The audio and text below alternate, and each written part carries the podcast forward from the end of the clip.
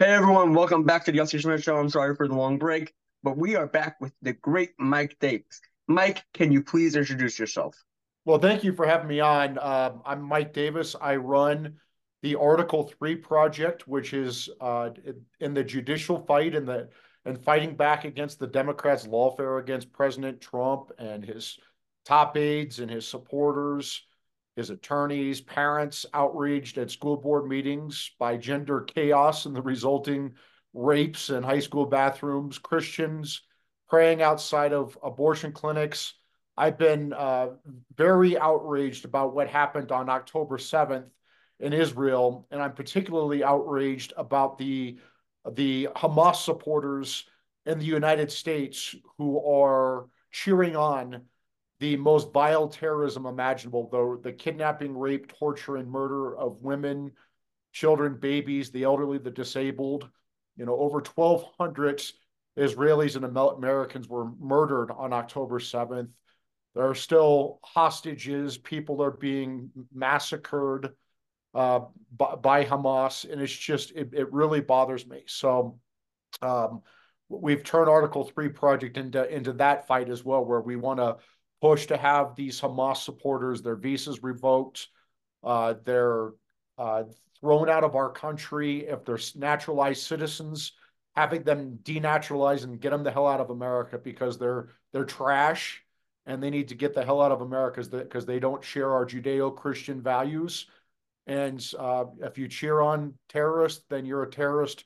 Uh, then you're a terrorist supporter. So get the hell out of America. And I also run the Internet Accountability Project, which takes on big tech from the right Google, Amazon, Facebook, and Apple on data privacy, antitrust, and Section 230. Wow. First of all, as an Orthodox Jew, I thank you for your support uh, of Israel.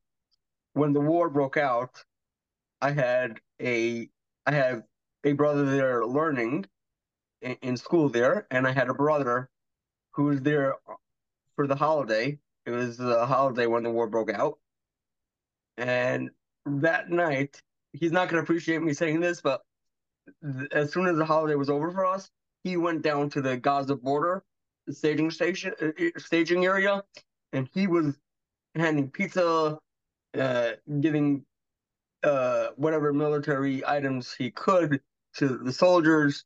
He was one of the first people to do that. Now, a lot more of done and, and my brother's back in Lakewood, New Jersey now. But yeah, so hearing you say that you are uh, fighting Hamas supporters in uh, uh, America really, uh, I really appreciate it. Yeah. Thank you so much. Well, we need to st- we America and Israel need to stand shoulder to shoulder because it's the only real democracy. Israel's the only real democracy in the Middle East, and they produce good people and good exports, including, uh, you know, good technology and high tech, uh, you know, high tech software programs, high tech har- hardware programs. They're they're a net net exporter of good in this world, as opposed to Hamas, which uses its aid to b- build terror tunnel- tunnels and enslaves its people in Gaza and exports rockets into Israel. We need to we need to wipe, Hamas off the map so this never happens again. We need we need to wipe Hezbollah off the map so this never happens again. And we need a strong president back in the White House named Donald J. Trump because we had peace and prosperity under Trump, and there's no way in hell that these attacks uh, by Russia against Ukraine, by Hamas against Israel, Hezbollah versus Israel and the United States. There's no way in hell this would be happening under President Donald J. Trump. He brought peace and prosperity to the world, including in the Middle East. He was one of the strongest champions of Israel, moving the embassy from Tel Aviv to, to Jerusalem. And he was uh, a rock solid president for the state of Israel.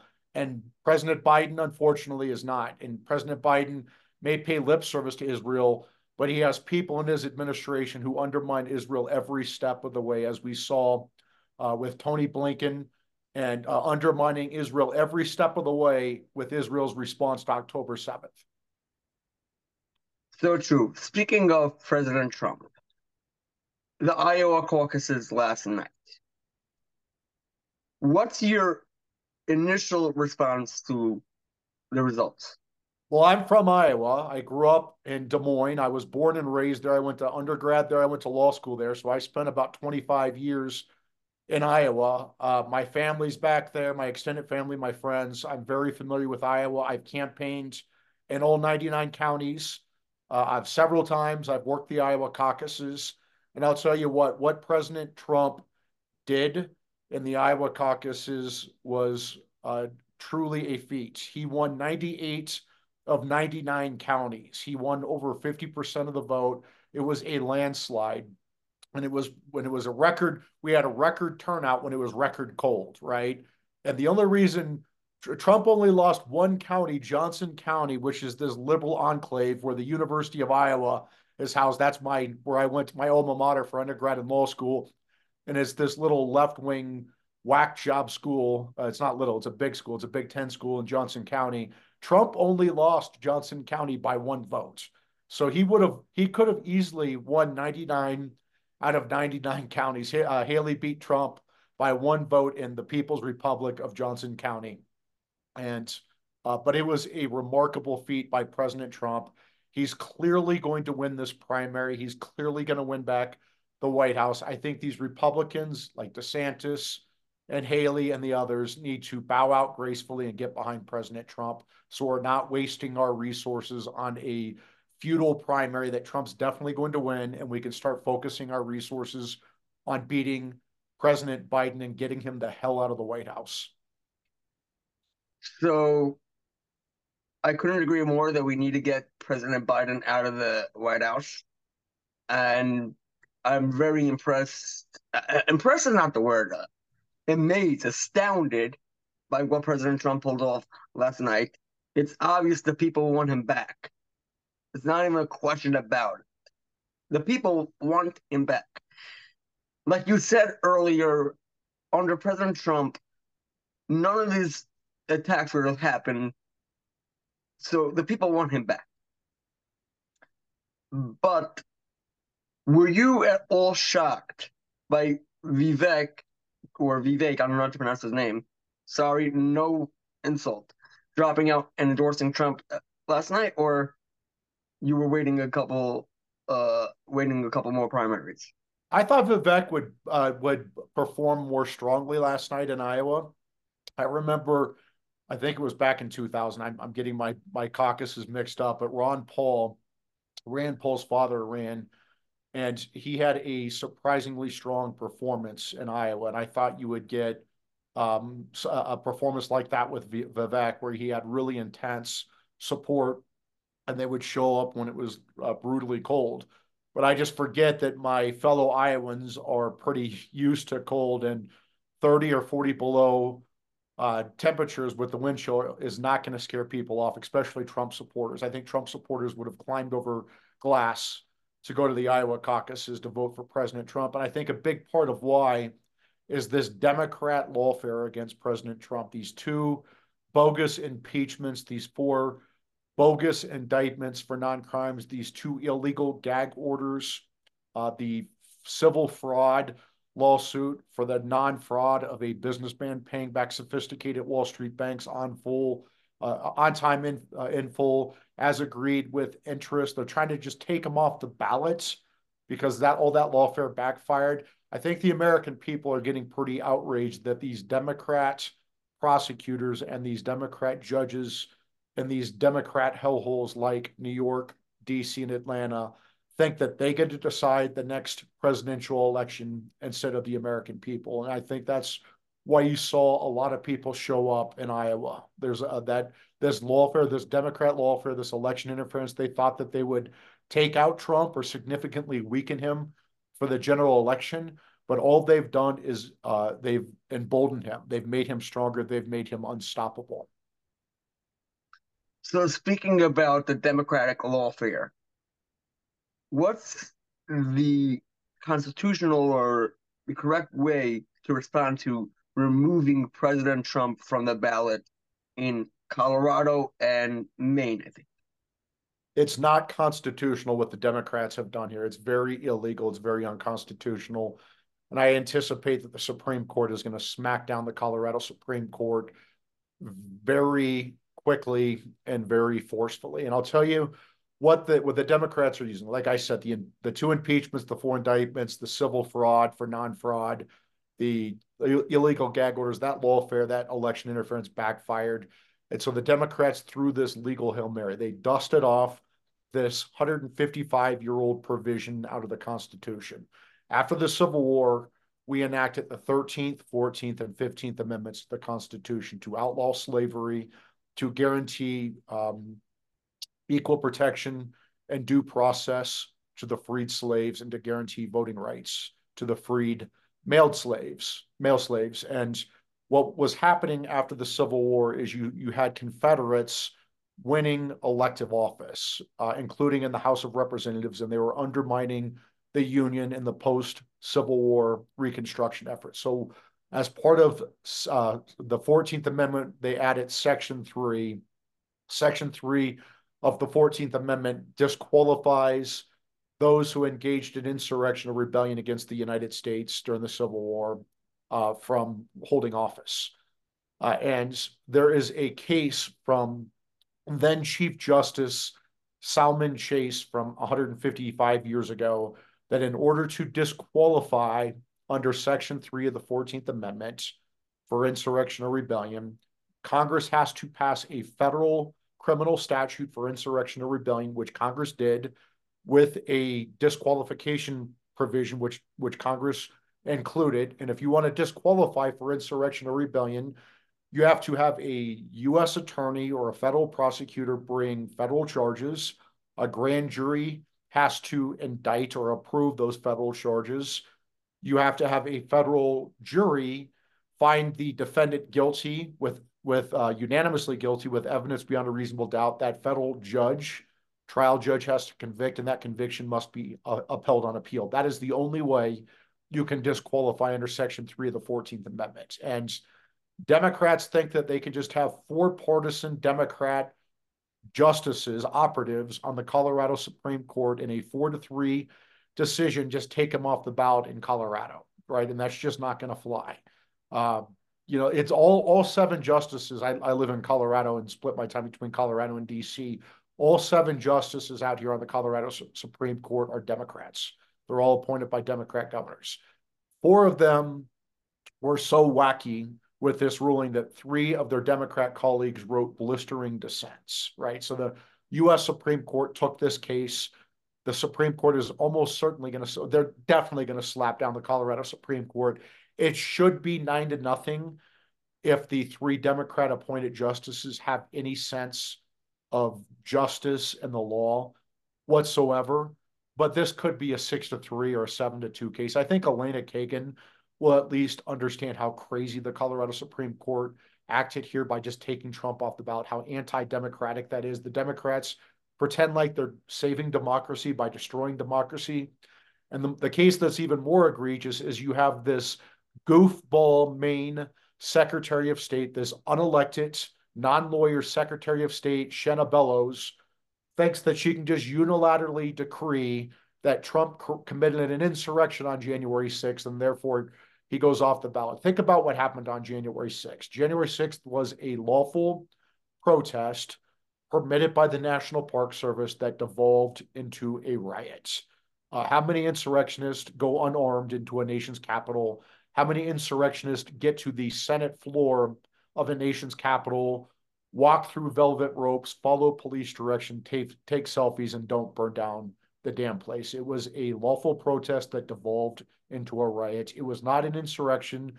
And if it were an insurrection, the Democrats, the January 6th Democrats, and the Biden Justice Department, including Jack Smith, both of which spent tens of millions of dollars investigating January 6th, hunting for evidence of insurrection, would have found that evidence and they would have charged Trump with, with insurrection or aiding insurrection or conspiracy to commit insurrection. The evidence does not exist because it was not an insurrection. So the Supreme Court's going to smack down the Colorado uh, Supreme uh, Colorado Supreme Court. I imagine that the Uh, the I I hope that the Maine courts come to their senses very quickly and smack down the the Maine Secretary of State Shenna Bellows and reverse these egregiously unconstitutional uh, republic-ending decisions where you're just going to take the the leading presidential candidate off the ballot. If you can't beat him you apparently impeach him and indict him and bankrupt him and gag him. And if that doesn't work you just disqualify him. Uh, that's just not going to fly. So uh, that's where we are on that. The supreme court like i said will will resolve this quickly i imagine. That would be great now i'll tell you what evidence does appear in january 6th that evidence appears to prove the fact that it was lawful, but turned in, it, it was a peaceful protest that turned into a riot. But big tech doesn't appreciate that because they are in the pockets of the uh, liberals, or they are liberals, either or, and they censor. Um, they censor conservatives who share proof of everything. Yeah proof, the, the, the actual proof, and they go after them with the FBI. But I want to focus more on the censorship because I don't know if you know, I review alternative social media platforms. So I want to hear your take on this alternative parallel economy type of uh, situation that we're trying, that conservatives are trying to build. Well, it's going to be hard to do, and I'll tell you why. It's because Google, Amazon, Facebook, and Apple have gatekeeping power over um, information and commerce in the United States and frankly around the world. These are trillion dollar big tech monopolists and they control the internet. And thank God for Elon Musk, who spent $44 billion on this terrible investment called Twitter that's now called X, because otherwise we wouldn't have free speech right now in, in this country. We would have Twitter and Google and Facebook and Apple censoring, silencing, deplatforming, canceling. Um, the problem with these alternate platforms, it's it's hard for them to get off the ground. Look what happened with Parler, right? The these Democrats who run these big tech, uh, trillion dollar big tech monopolists said, if you don't like Twitter, build your own. This is before Elon Musk, and so Parler did. Uh, Parler quickly got a very big valuation. I think it was like a billion dollar valuation. And it was starting to bring free speech online. And so what happened? You had Google and Apple collude to kick Parler off of out of the App Store duopoly, and then Amazon kicked Parler off the internet. So there goes your build your own argument, where they were able to collude and crush the uh, collude and crush Parler in an instance. Like I said, thank God for Elon Musk, but we can't rely on benevolent billionaires like Elon Musk for free speech in this country. We have to do more than this. We have to update our century old antitrust laws and break up big tech. The whole point of these antitrust laws, the Sherman Act, the Clayton Act, it's to it is to it's law enforcement. It's not regulation, it's law enforcement. It's the opposite of regulation.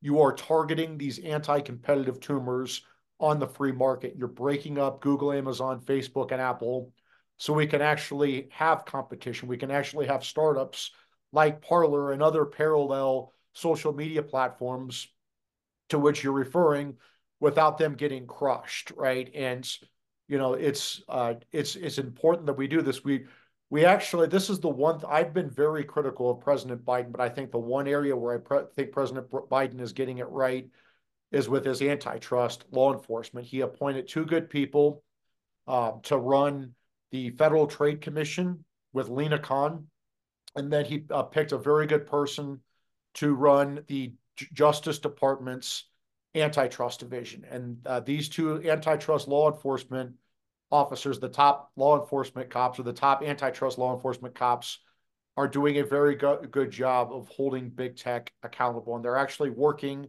with Republican state attorneys general and Democrat state attorneys general to finally hold these big tech monopolists accountable Google, Amazon, Facebook, and Apple. They have too much power and they use their power to uh, to uh, abuse the market, abuse competition, abuse their consumers And that's why we have these antitrust laws on the books for 100 years so we can target these tumors. You hear Facebook calling for regulations. Of course, Facebook wants regulations because they're entry barriers to startup competitors, and it's a rounding error for Facebook to hire the lawyers and lobbyists and, and you know other types of people, accountants. You need to comply with these government regulations. These startup companies can't afford that. So that's why you hear trillion dollar monopolists calling for regulations. What we need is to update and enforce our century old antitrust laws and break up Google, Amazon, Facebook, and Apple. Google should not own YouTube. Facebook should not own Instagram. We need to break up these big tech platforms. We need so we need them to be separate entities, separate companies, separate everything. Yeah, let me t- let me give an example why.